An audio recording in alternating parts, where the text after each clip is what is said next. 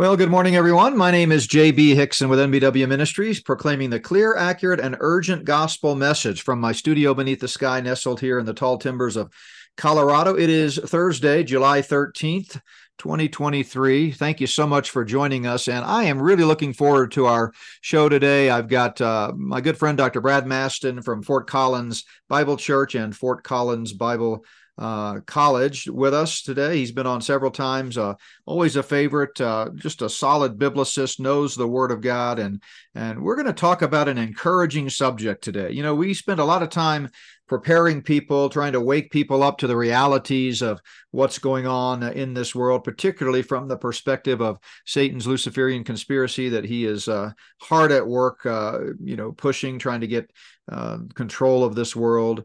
Uh, and so, and that's that's biblical. These are the signs of the times. You know, we're, we're we believe the Lord's coming back soon.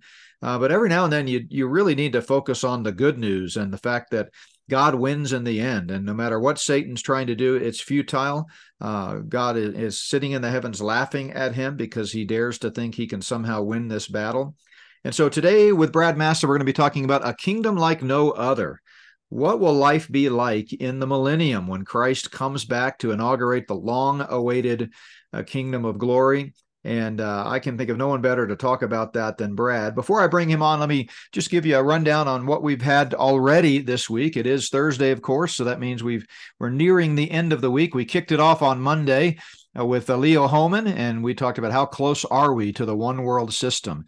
If you've not listened to that one, uh, please go back and listen to that dialogue between me and Leo, as it really, I think, exposes a lot of what's going on geopolitically in the world that night, Monday night, we did a second podcast, and that was a theological roundtable with a, a, group of about 25 ladies from up in Grand Forks, North Dakota. And they had some outstanding questions. We ended up going for an hour and a half, almost two hours of just uh, talking about different scripture passages, different current events, different theological principles. And I know you will benefit from listening to that uh, Q&A.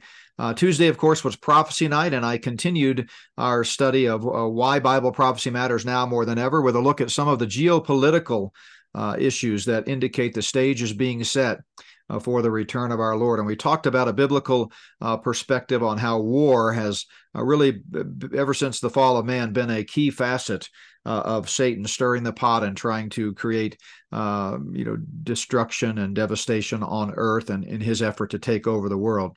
So, Prophecy Night, you can watch that by video or podcast, all available for free at notbyworks.org.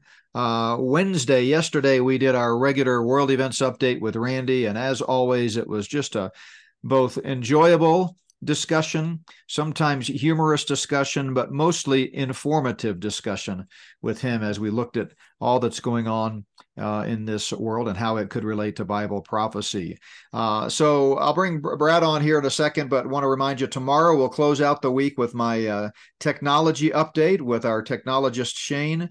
And I can't wait to talk to him about some of the breaking developments in the world of AI, and that will be uh, tomorrow. But today, Let's uh, fast forward in our mind's eye to the wonderful time when the lion lays down by with the lamb and the baby plays by the cobra's pit.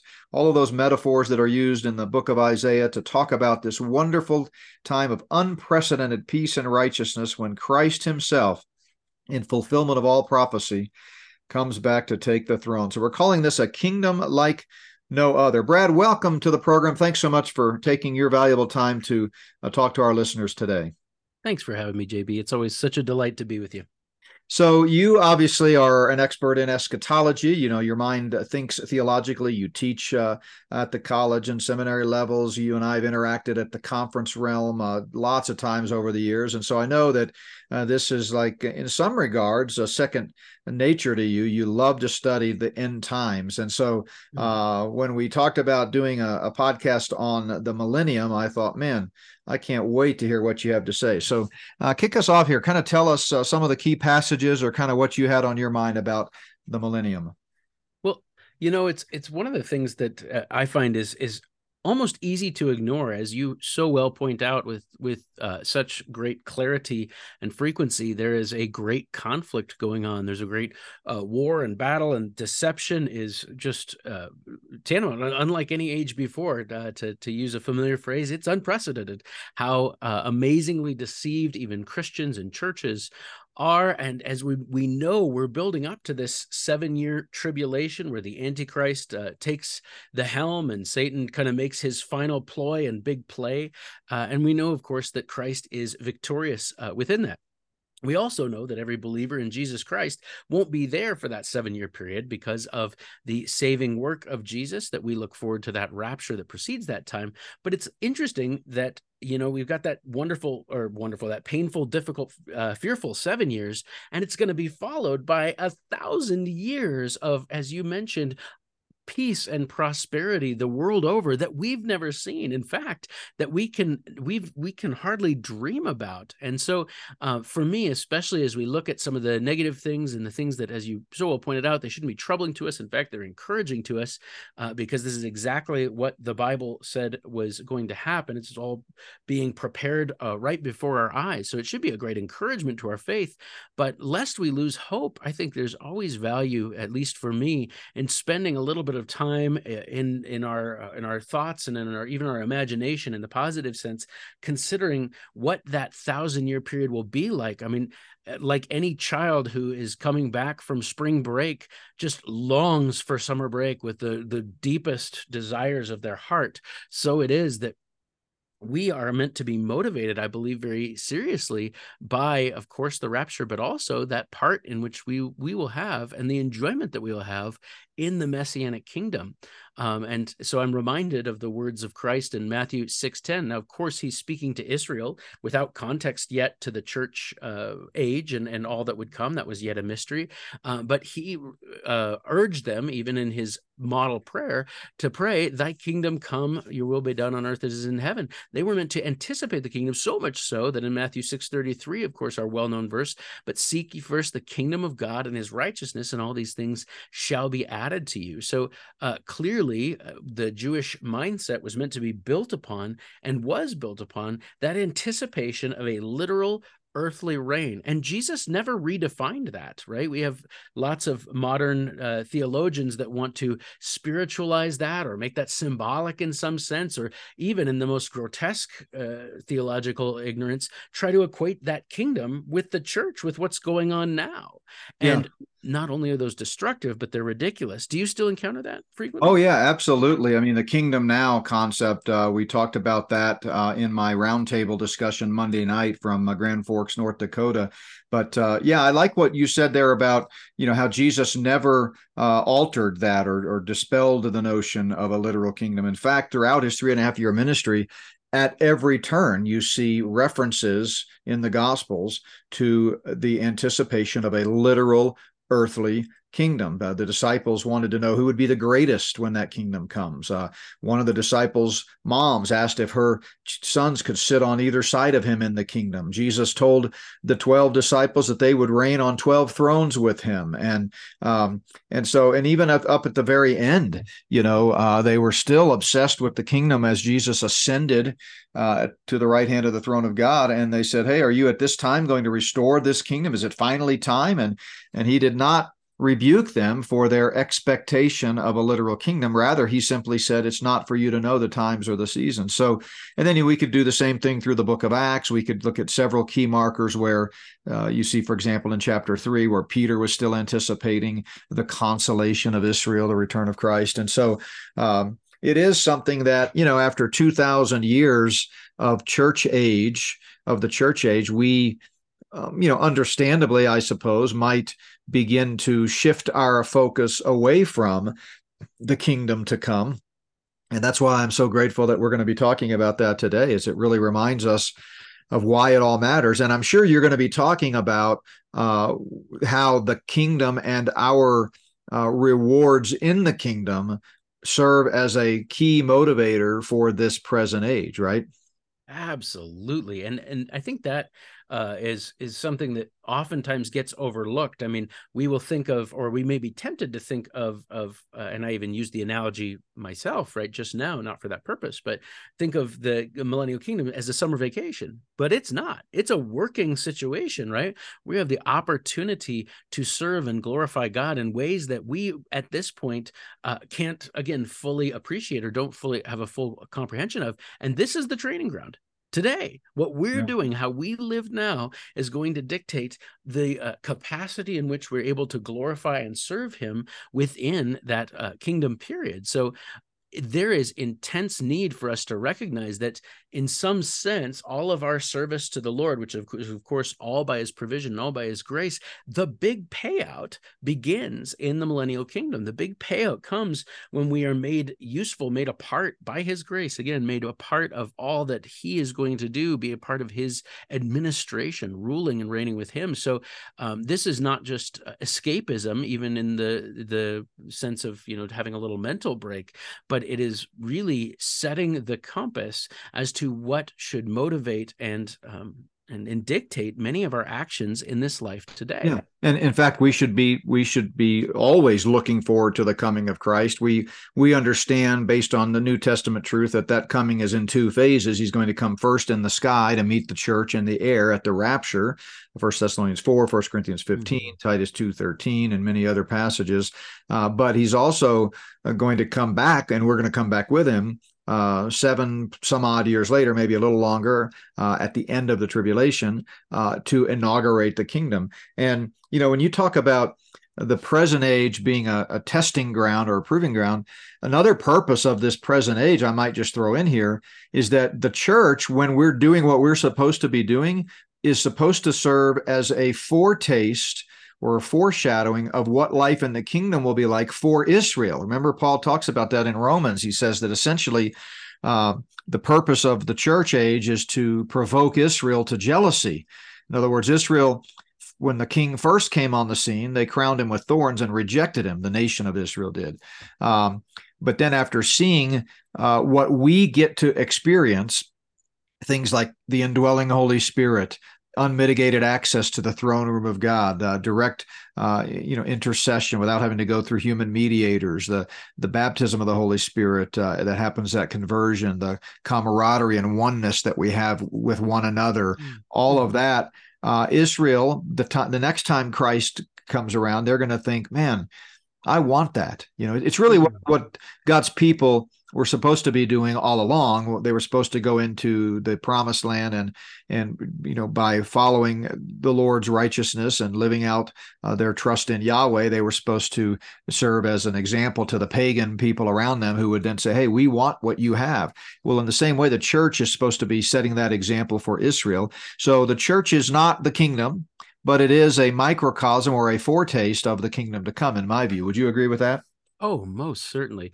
And something that you highlighted that I think is is really important and often missed is that the idea or the doctrine of the kingdom is not a New Testament doctrine, certainly, uh, and it's even not relegated to the prophets, where we do get wonderful prophecies about the millennial kingdom in Isaiah and Ezekiel, and Jeremiah, and elsewhere. We get just great beautiful and exciting pictures. And might I say that I think a part of the reason why people can even imagine or, or bear to uh, compare or think that the church is the kingdom is simply because of their ignorance of the uh, greatness of those promises. But I would argue that the kingdom idea starts right in Genesis chapter 1 and 2, where God creates this beautiful world and then he creates man, Adam and Eve, to be the stewards over that and essentially be his mediators over this kingdom of the earth, to uh, be fruitful, to multiply, to make it all beautiful and productive, just according to his will and after his uh, his character and that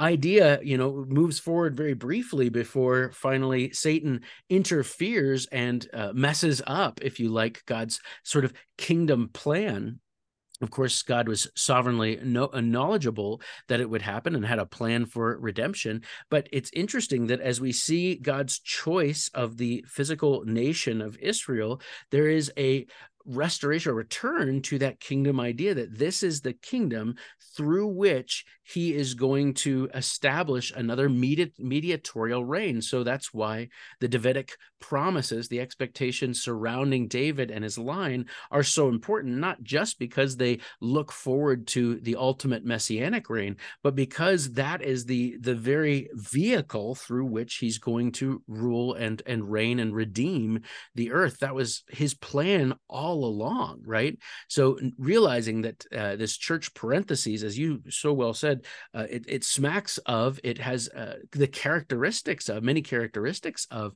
that future kingdom it's only sort of the sneak preview on the event right yeah, absolutely. And you know what's interesting when you talk about the mediatorial kingdom, that's a great word. We don't hear it often these days, but uh, who was it? McClain, I think, that really uh, popularized the term in his book, The Greatness of the Kingdom, if I'm remembering right.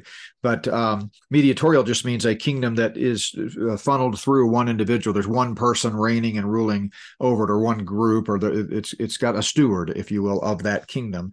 And uh, Christ is not on the throne in the kingdom today. He's at the right hand of the throne of God, which is the throne in waiting, as we read about in Psalm uh, 110. Uh, at some point, God's going to say, "Go get him." He's going to say, "It's time to go take the earthly throne and the rebuilt temple. Um, but uh, it, you know we're not living in uh, the kingdom today at all uh, but yet we are working toward that and, and you kind of briefly touched on a bit of israel's history but you know ever since the fall and, and again we're not saying that not any of this surprised god god has a plan all along but from a human perspective thinking linearly it it seems like it's an issue of rejection. And so uh, the the Jews tried prophets, priests, kings, judges in an earthly sense, and time and again all of them failed. And it won't be until the King of Kings finally comes back, God in the flesh, Jesus mm-hmm. Christ Himself.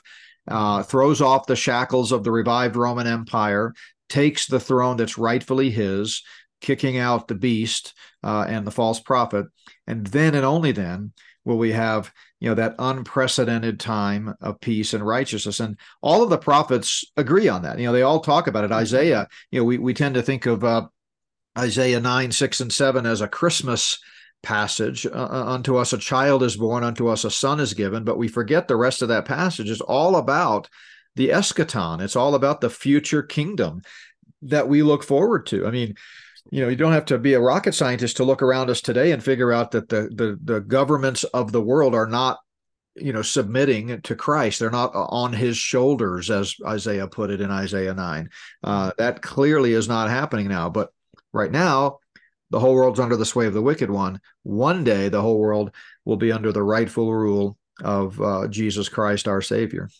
And and to me it is vital, vital for every Christian to be mindful of and to have our affections set upon that kingdom period because I believe that many of the sacrifices, or we might say compromises, that the church makes today, if we use the church in the broadest sense possible, are because we've taken the eyes off of that perfect messianic kingdom and and and and kind of departed from the ideal, and we wound up with a, a perverse and sadly diminished perspective on what ought to be, right? It moves the compromise to the point where we start making the compromises that we see, almost like, you know, if you uh, have a craftsman who makes a certain widget or a certain thing, a car, whatever it is, carvings, and then trains someone uh, poorly or doesn't train someone at all, someone just sees that and, and then walks away and forgets it quickly, right? They're not going to be able to reproduce that. They're going to be satisfied with something far less than the uh, expert craftsman's level of work. And so I think that's really been one of the things that has caused the church to fall into such great, uh, dare I use the term, apostasy, because we've taken our eyes off of the ultimate reality and said, well, that's just fantasy far away by and by. And we need ultimately to you know to to to make compromises and get the best out of what we can do here right yeah absolutely i mean the same thing is, that's true individually is true corporately for the church individuals often fall into you know uh, complete sin and debauchery because they forget who they are in Christ. I'm talking about believers. Believers end up catering to the flesh, backsliding, living like paupers, living like slaves, rather than living like free men and, and, and the new person they are. I talked about that uh, last week on my uh, Christian Underground News Network uh, message. Uh, but the same thing's true for the church. You know, we are forgetting that we're supposed to shine like stars in this perverse mm-hmm. universe, as Paul says. We're supposed to be that microcosm of glory. And so there is a huge disconnect between the description we get of the kingdom in all of its glory, which I get that it's the kingdom for Israel, but it's a global kingdom that is just coming through Israel, God's mm-hmm. chosen people. And we read all about that in the Old Testament passages like Ezekiel 40 to 48 and others, uh, uh Isaiah 60 and 61. And then we compare that to what the church looks like today. Mm-hmm. and it is a stark contrast. I mean we're we are not you know we're, we're like you know like the, the the guy that you know buys a a big you know mansion that's all manicured and and and and then he just slowly neglects it. And before long it's all run down and the weeds are everywhere and the walls are cracking and it's lost its luster. And i think the church is not the kingdom today but we are to be uh, you know, providing a foretaste of the kingdom to come to the extent that we reflect Christ's glory and live like the the church is supposed to live. Absolutely. I mean, so with all that uh, in mind, and with your uh, permission, should we pick up right at the beginning of this time? At least how I see the beginning of this time is revealed in Revelation twenty one through three. It says, Then I saw an angel coming down from heaven, af- having the key to the bottomless pit and a great chain in his hand. He laid hold of the dragon, that serpent of old, who is the devil and Satan, and bound him for a thousand years. And he cast him into the bottomless pit and shut him up and set a seal on him, so that he should deceive the nations no more till the thousand years were finished. But after these things, he must be released for a little while. So to put this into context on your on your Bible timeline, right? We've got uh, the seven year tribulation has come to its conclusion. Jesus Christ has broken through, and we, the saints of God, behind him. He's on his great white charger. He's, uh, you know, uh, slain the en- his enemies with the the sword or the word of his mouth he is there's just there's been a lot that has occurred right up to this point but I, t- I view this as sort of a pinnacle moment when satan is bound i mean we can't even imagine. You and i we'd be out of business right? We, we, we've spent so much time uh, making sure that the body is according to the command of god not unaware of the satan schemes. Like that that won't be a job anymore we won't have to worry about that anymore satan bound uh, it's it, it, actually staggers my imagination to to think what it will be like to be in a world without uh, without satan I, I am reminded of of the movie hook with robin williams and dustin hoffman years ago and at one point he spares uh, captain hook and in his Dustin Hoffmaniest way, you know, puts on the things. What would the world be like without Captain Hook? Well, what would the world be like without Satan. I, I I'm I, I almost again uh, get too animated to speak in an organized fashion. But what sorts of uh, what sorts of re- repercussions of that are most exciting to you? Yeah, I mean, I think, you know, as you mentioned, putting this on the perspective of God's plan of the ages, you know, you've got the end of the tribulation with the climactic battle of Armageddon, Christ mm-hmm. coming back, the church coming back with him, riding on white horses, ready to inaugurate the kingdom.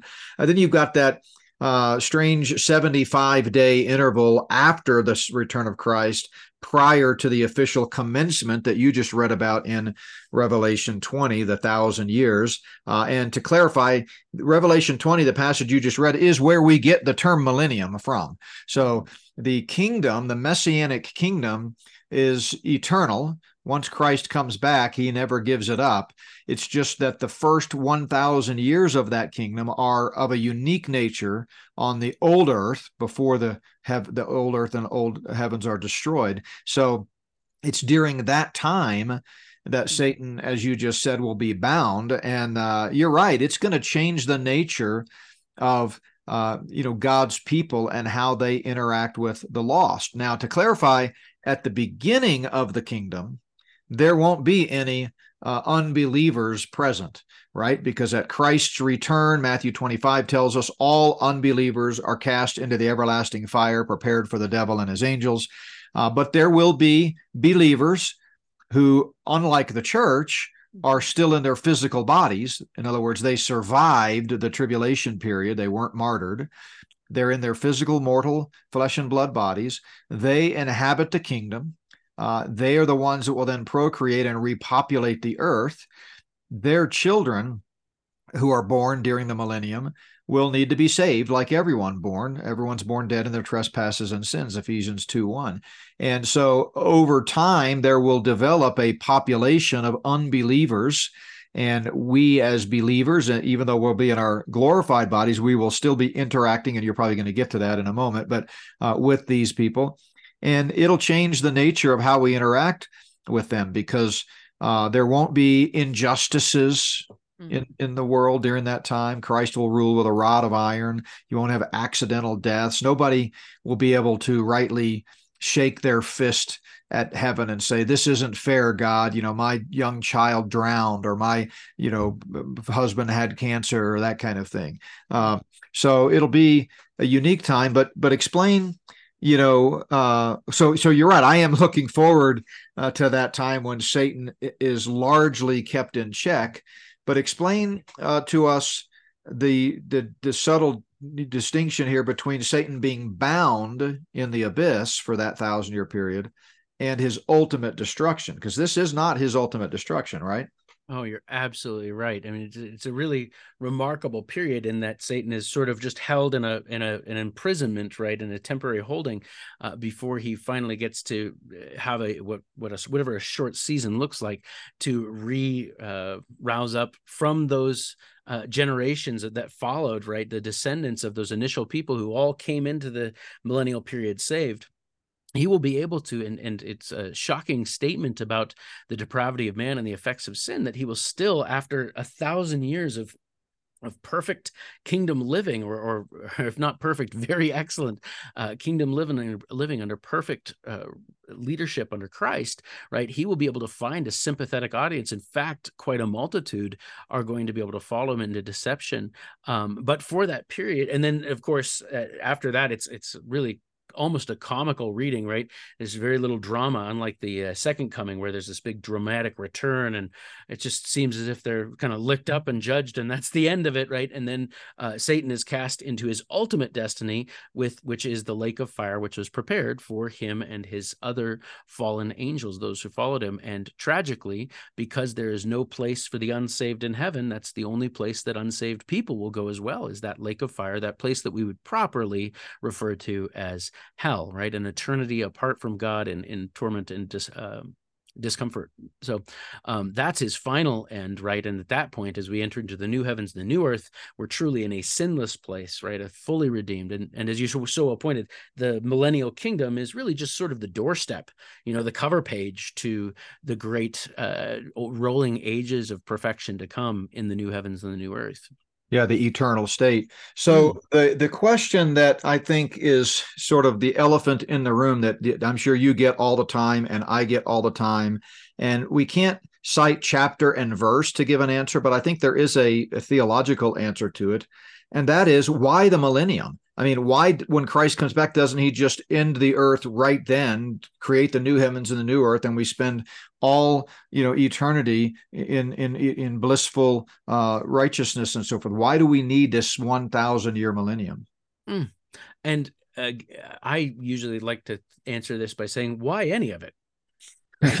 what, well, I mean, don't get me wrong. I, there have been many moments where I look up at the Lord and say, "Why not the rapture now? Why not yeah. now? Why why do we need another, you know, thirty days or thirty years or whatever it is or three thirty minutes? Yeah, yeah. I'm ready to go at this moment. So, from our human perspective, right? I think because we don't understand the exquisite uh, beauty of God's self revelation through the creation of time and through this amazing, you know, plan to glorify Himself through the ages, uh, we we at least have to say we lack perspective. But I think we can step back and say, well, we know that for whatever reason the Lord tarries, He tarries for His glory, right? That His He is glorified even in this time period, just as He will be through it. And so we could make that same argument: why the tribulation? Why not just zip up the bad? You know, we could ask that question of every time, but he's maximally glorified by the fullest expression of the uh, free will rejection of him by men and by angels right? And and showing and displaying something unique about his character. So in the millennial period one of the things we see displayed in his character that is pretty apparent is that he can provide us with a perfect world system ruled by the perfect ruler. Uh, I would argue that uh, anyone would argue that death will be diminished, and I would argue that for the faithful, death will be a non factor entirely. And so you've got this perfect world. And even then, the sinful heart of man will choose to reject the one who gave him everything. And so uh, God is glorified by showing his grace even to them and showing uh, his, his goodness. And um, finally, by as the Job um, the Job trial shows us, right? Job, uh, God allows Job to be tested, and that glorifies God because Job, even in spite of losing everything, right, at Satan's uh, behest and persecution, still chooses to glorify God, proving that God is God and we are created to glorify Him, and that uh, created uh, attempt or, or, or, idea will occur, even if it's not always in the majority. So, uh, simple answer god is glorified to through that time and will be glorified through that time. Longer answer what a joy will it be for us to see? And how will we want to glorify god personally in our own lives as we get to interact with him and serve under jesus christ the king of kings and glorify and tell others in the succeeding generations of his goodness and of the uh, great struggle against evil that he has prevailed in? Um, I, he will reveal himself. It's you know, it's kind of like if you were to listen to Beethoven's Ninth Symphony, which I regard as Beethoven's finest masterpiece, and say, you know, can you make a shorter version? like, well, he could, and it would probably be breathtaking, but you ought to sit down for the full, I don't know, it's 25, 30 minutes. I can't remember how long. It's a long piece. You ought to sit down and hear it all to know the great genius of Beethoven. So similarly, uh, the the the plan of being glorified through the ages, I think, is absolutely reaches a pinnacle in that millennial kingdom period. Yeah. How do you yeah. respond? Yeah, I think that's a great answer, and I and I love how you you you started out by just saying, "Look, this is God's revealed plan," and that's why it's so critical that we get in the word. The, God, the word of god provides the answers to these kinds of questions you know. All of the why questions if we just dive into the word it'll start to make sense. Not that we will understand the mind of god. He uh, romans 11 makes it clear that that you know we can never have that. But we'll we'll we'll learn to trust him more. We'll learn to know him better. And then his plan of the ages is something that we can see ultimately brings him glory. It's what uh, dispensationalists call the doxological purpose of god in human history it's it's bringing himself uh, glory. So, with that caveat, which I think you you reminded us of, then you look at it from a human perspective, and you can see a number of benefits of the thousand year millennium. So, the first thing that comes to my mind is remember even though the kingdom is eternal, you know, that's very clear from all the Old Testament prophets, even from Luke chapter 1 when Gabriel uh, talked to Mary, you know, when Christ comes, he will reign forever and ever. The kingdom that is going to be inaugurated, as Daniel said, when Christ returns, there shall need be no end to it. There'll never be another evil kingdom, another confederacy like the Assyrians or the Egyptians or the Babylonians or the Romans coming in to under you know to, to, to try to knock christ off the throne. It will be a forever kingdom. He shall reign forever and ever. So even though that's the case the the distinction between the millennial phase of the kingdom and the eternal state is quite significant.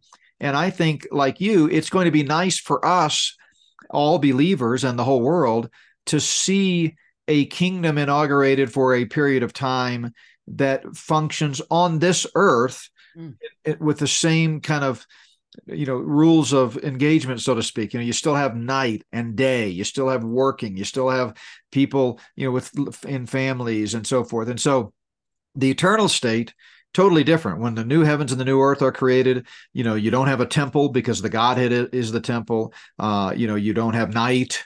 You don't have you know uh, uh, all of those things. And so uh, yeah we could jump right to that but i love the musical analogy by the way. For our listeners sake uh, uh, brad and his family are just unbelievably gifted musicians. Brad's uh, one of those guys i'm jealous of for a lot of reasons but particularly because he can both preach and exegete the word but he can also sing and play instruments. And so i wish i had that that ability. It would certainly come in handy in ministry. But uh, but yeah, it's it's you know the millennial phase of the kingdom is going to basically show us you know as the bible comes full circle once again eh, leading up to that new creation and the new heavens and the new earth what life is supposed to be like when uh, god is you know ruling and reigning on the earth. I, I think another be, uh, benefit or purpose of the millennium that you also mentioned if i can just reiterate is that the millennium demonstrates that even under the most idyllic of conditions, when there are no injustices, there's no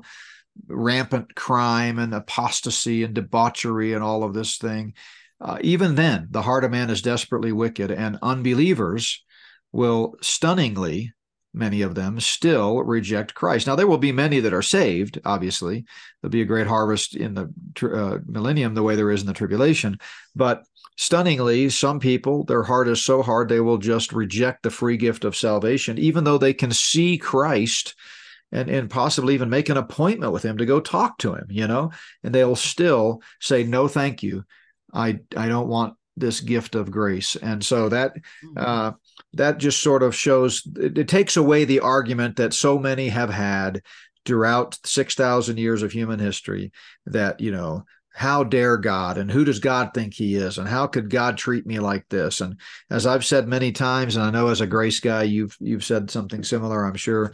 If anybody ends up in hell, they they have nobody to blame but themselves because God is doing everything he possibly can, short of compelling you the way Calvinists think he does, mm-hmm. uh, to come uh, to faith. You know, he's offered the gift. He's paid for it. He sacrificed his own son for it. Uh, it's right there uh, freely to be received. If you reject it, well, that's on you.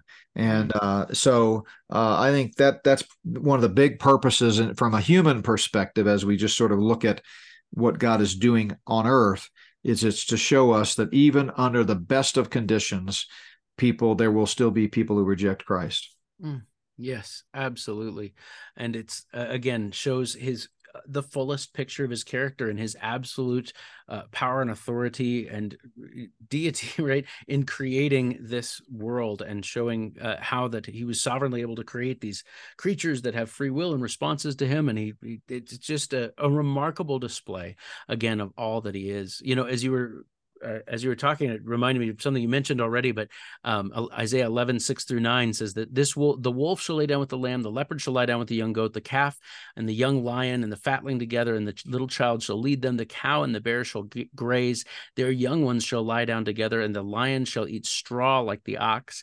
The nursing child shall play by the cobra's hole, and the weaned child shall put his hand in the viper's den. They shall not hurt nor destroy in all my holy mountain, for the earth shall be full of the knowledge of the Lord as the waters cover the sea. Mm.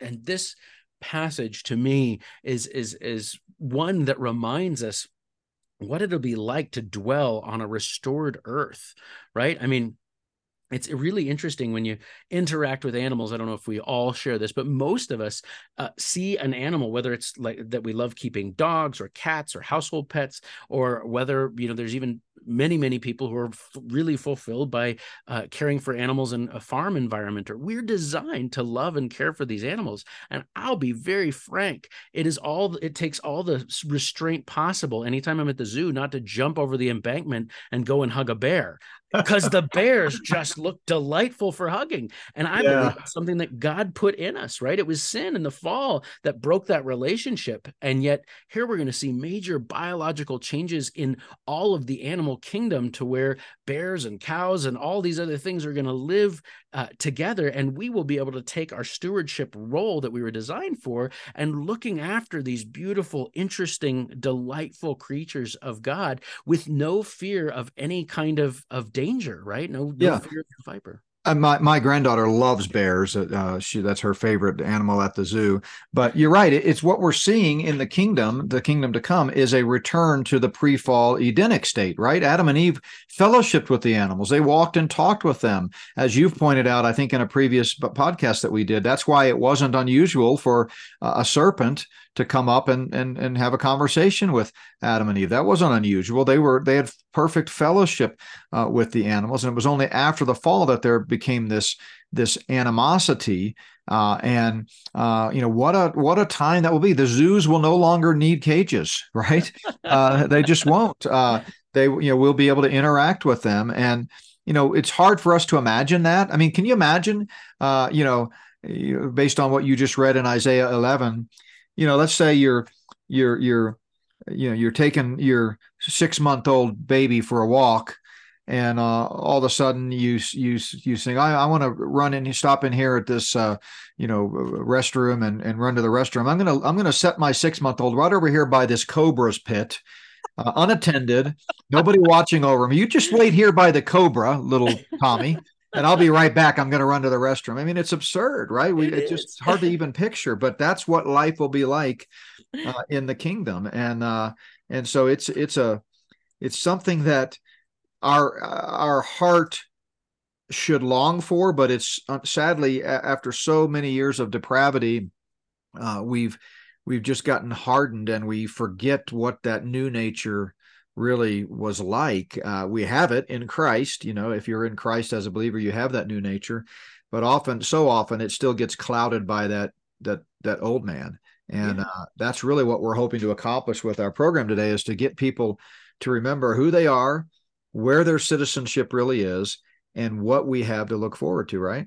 Absolutely. And just the idea that we will no longer have to, you know, forced foist control over the the neck of of nature right but rather it will respond as it was designed to right things won't be difficult that whole thorns and thistles situation lost i mean i just you know around colorado where you and i, I live and, and love there's all this beautiful nature but also we have like mountain lion issues around the outskirts of many towns. Can you imagine instead of hearing about a child being mauled or taken away or, or hurt by that but instead like oh no my daughter's bringing home another mountain lion. Yeah. We're gonna have to care for that. Oh well i tell you we were we lived pretty remote in the mountains for four years, and uh, I caught mountain lions on my game camera on our property out in the in the mountains, and uh, and we know so we know they were there, but we also know from our dogs that there were times when they would just go crazy at night, and we know there were mountain lions lurking out there beyond you know the light where you couldn't see around the house. Uh, we lived in a cabin right on a river, forty five minutes from the nearest uh, gas station or grocery store.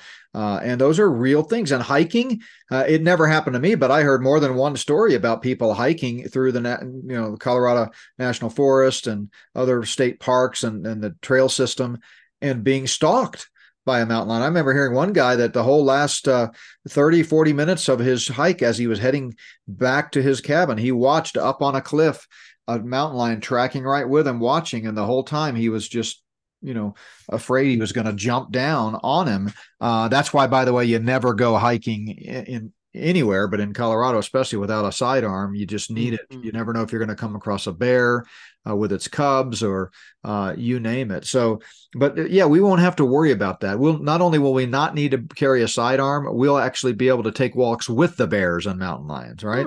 Right. Now what, so, what are some other uh, just characteristics if you will of what life will be like in the kingdom. You have any more? Well, I I I have really two that that excite me that I want to talk about uh, today, time permitting, of course. But one is for us that, it, as you so well mentioned, that everybody entering into the millennial kingdom will be believers in their natural bodies with their sin nature, right? So as we'll as we talked about, you know, the world system will not be a feature, a factor of of uh, in, in interfering with people's spiritual life.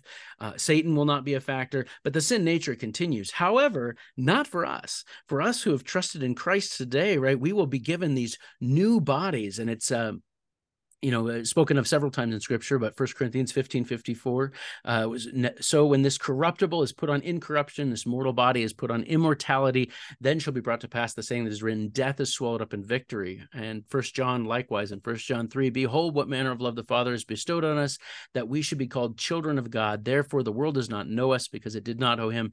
Beloved now we are children of god for it has not yet been revealed what she what we shall be but we know that when he is revealed, we shall be like him, for we shall see him as he is. And everyone who has this hope in him purifies himself just as he's pure. So these renewed bodies that uh, for all that we can know about them, or maybe for all that we don't know, will not tire, will not be affected by sin, will not uh, get old or sick. Uh, again, as I think about all the things that are not as much fun now as they were when I was 13, 14, even 18 years old. One of them's roller coasters. There was so much fun to be on a roller coaster, a spinning ride, and oh, you get dizzy. And now I just throw up.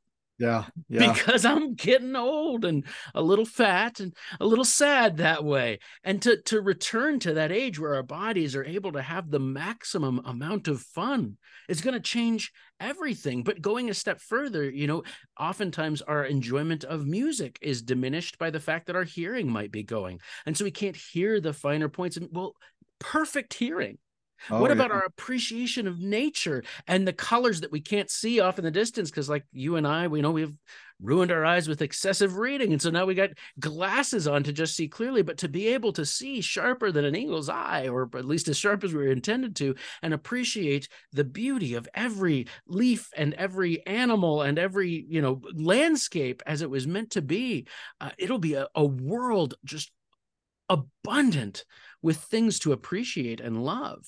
Yeah. And, uh, you know, it, it'll be like high definition, really, or, or whatever it is today, 4K or, you know, something. Uh, you know, I, I remind people all the time. I think I said this recently in a message that as beautiful as the Colorado mountains are, and the beautiful tall timbers that we find ourselves in as I look out my window here from my office, uh, we need to remember this is God's earth after the judgment on sin after the flood. Mm-hmm. Uh, just imagine how beautiful it was before sin entered the equation. And that's kind of a glimpse of what we're going to see in the kingdom. We're going to see topological changes, geographic changes. We're going to see just even the size of the Temple Mount and things like that over in Jerusalem changing. And it's going to be spectacular. Um, and uh, I hadn't thought about that in a while, but you're right. You know, uh, I have very poor hearing. I, I uh, have to wear hearing aids, and and I think it's even getting worse because I'm noticing now when I take my hearing aids out at the end of the day, it's a it's even more of a stark difference than it than it was before. So, and my eyesight is terrible. Uh, but once this mortal puts on immortality, uh, then you know, w- remember Paul said in that same passage, flesh and blood cannot inherit the kingdom. So mm-hmm. he's not talking about the millennial phase of the kingdom, but ultimately, when all is said and done, the final eternal state kingdom is going to be a not a flesh and blood kingdom; it's a glorified kingdom. Mm-hmm. Uh, and so, in order for us to get there eventually, we have to have you know these glorified bodies.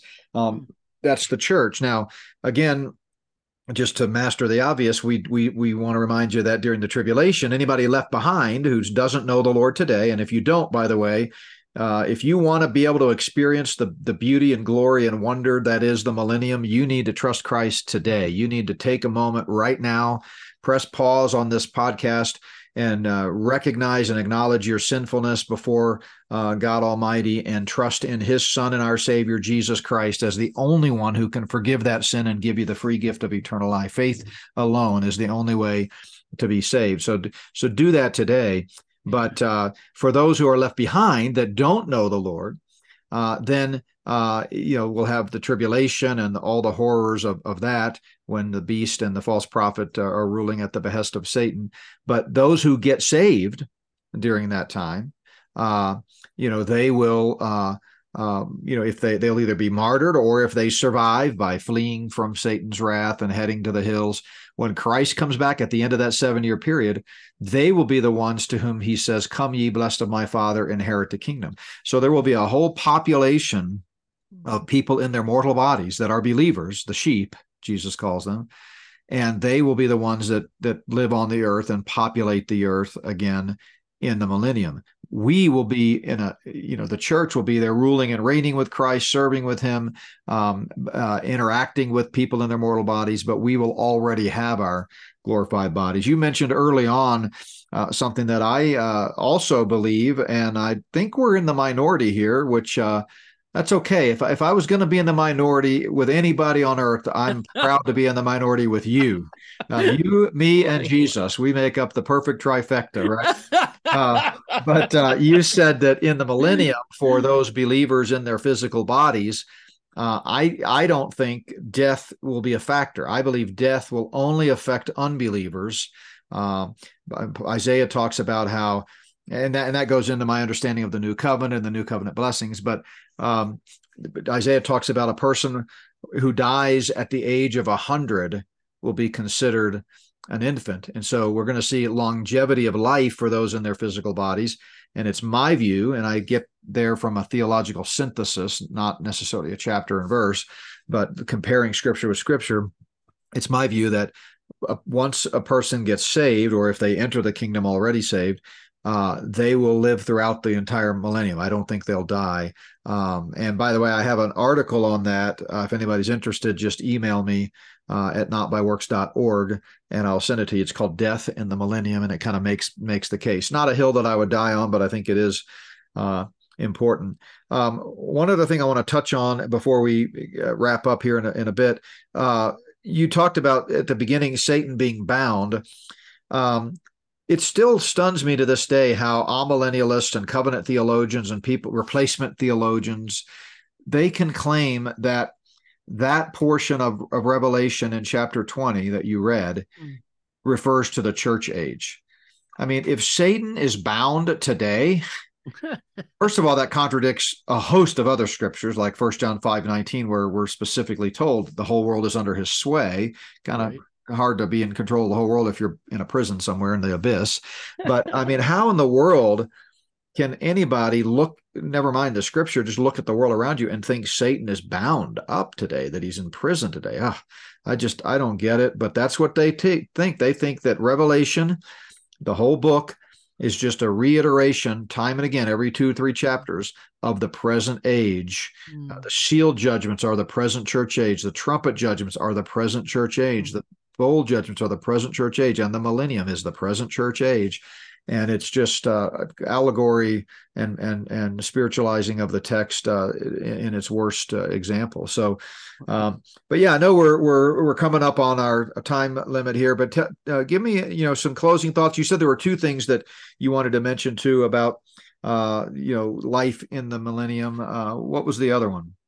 Well, and and with great respect to the time of yourself and our viewers, uh, I'll be brief, but ultimately, the millennial kingdom, the, the number one thing will be Jesus Christ, mm, seeing him here on the earth. And to think that we will have special access to him. I mean, imagine what uh, polit- politician or world leader that you have special access to. For most of us, the answer to that is absolutely none, right? We might be able to write a letter or some some other such uh, indirect communication or a vote, maybe, but ultimately, there's no real connection there. To be in face to face uh, fellowship moment by moment, day by day with Jesus Christ. However, our ruling and reigning looks, whether we're kind of spread throughout the earth, but but united with Him in purpose, or we all rule from the command center in Jerusalem, I don't know. But I do know that Jesus Christ, as you so well pointed out, will be ruling, and as Isaiah nine says, the government will be on His shoulders, and His name will be Wonderful Counselor, Mighty God, everlasting Father, Prince of Peace, and of the increase of his government and peace, there will be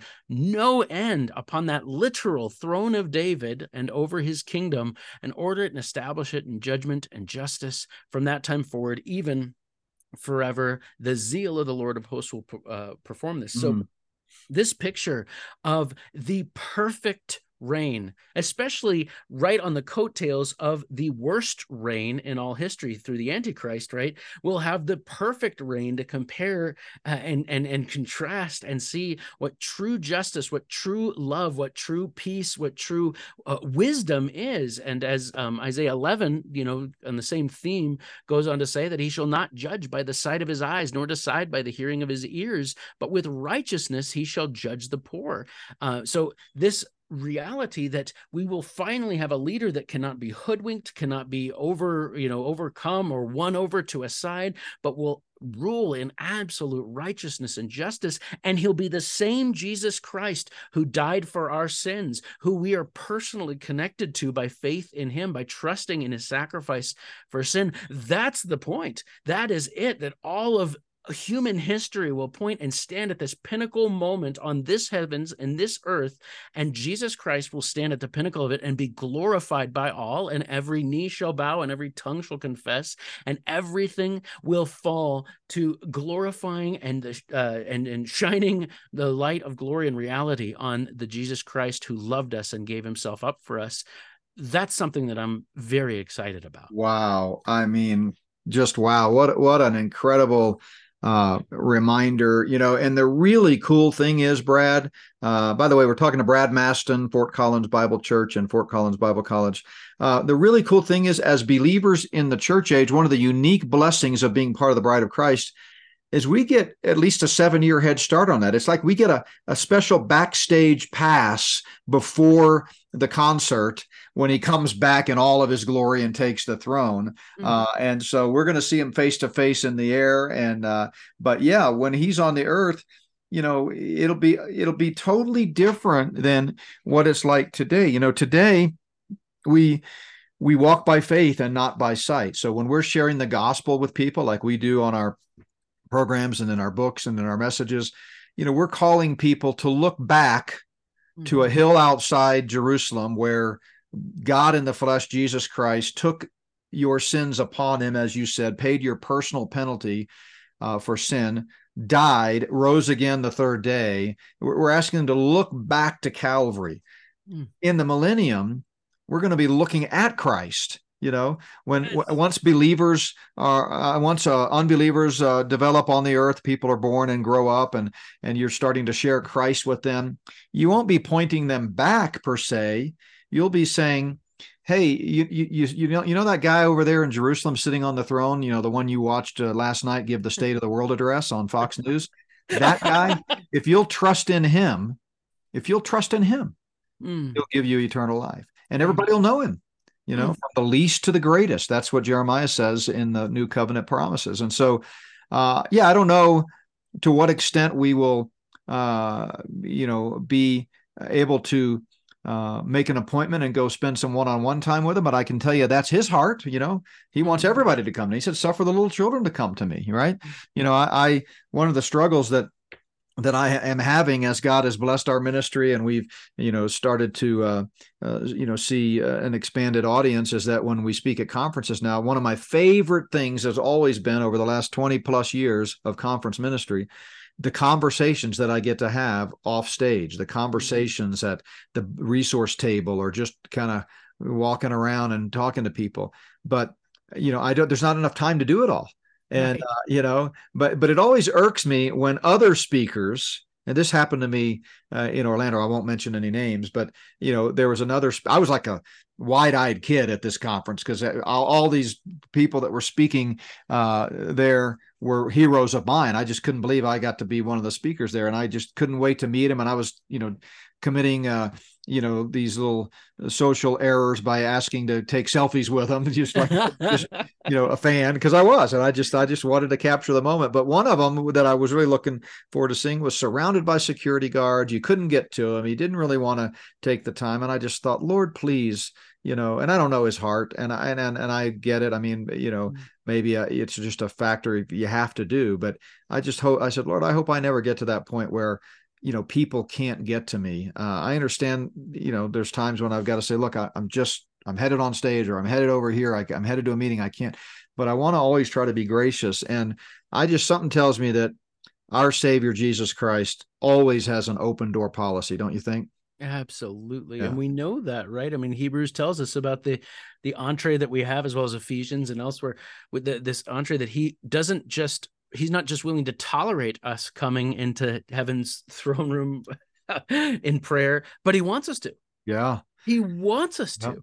Come unto me, all you who labor and are heavy laden uh, you know that's this call to salvation so in mm. matthew 11 so well brad uh man so much more we could talk about we could talk about this all day and uh, mm. uh, i hope it will prompt people to dive into the word of god look at some of these descriptions in the old testament that we've talked about today isaiah 11 isaiah 9 uh you know uh jeremiah um, uh, also Isaiah 60, 61, Revelation 20.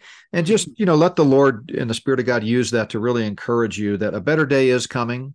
I understand these are dark times in which we live, and we do need to contemplate that and be prepared. But at the same time, we know who wins in the end. So be mm-hmm. encouraged.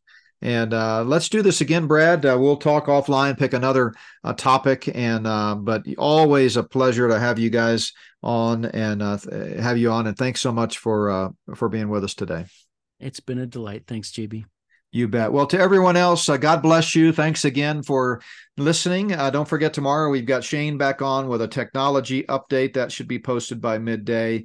And uh, if we can ever do anything for you, reach out. And uh, we are going to be launching a new segment that will be a weekly segment and you're hearing it here first but we just talked about it with our with my team my wife and my daughter brooke uh, yesterday um, we're going to be starting a new section that I'll be doing solo, and it'll be called Dr. Hixson Answers Your Questions. And what I'm doing is keeping a list of all of these emails that people send me with questions, which I love, but I just simply don't have the time to sit down and type out answers to all of them. We're going to be answering those weekly in an in an uh, just a simple podcast where we take your questions one at a time and answer them. So if you've sent me an email recently with a question, uh, look forward to that. The first one is going to be Monday, July 17th. Uh, it'll post first thing in the morning. And again, it'll just be question and answer where I'm reading questions that you've sent me and I will answer them. And we'll do that every week, uh, more if we need to. Uh, but look forward to that on Monday. But in the meantime, have a great rest of the day. And uh, God bless you, everyone. Thanks for listening.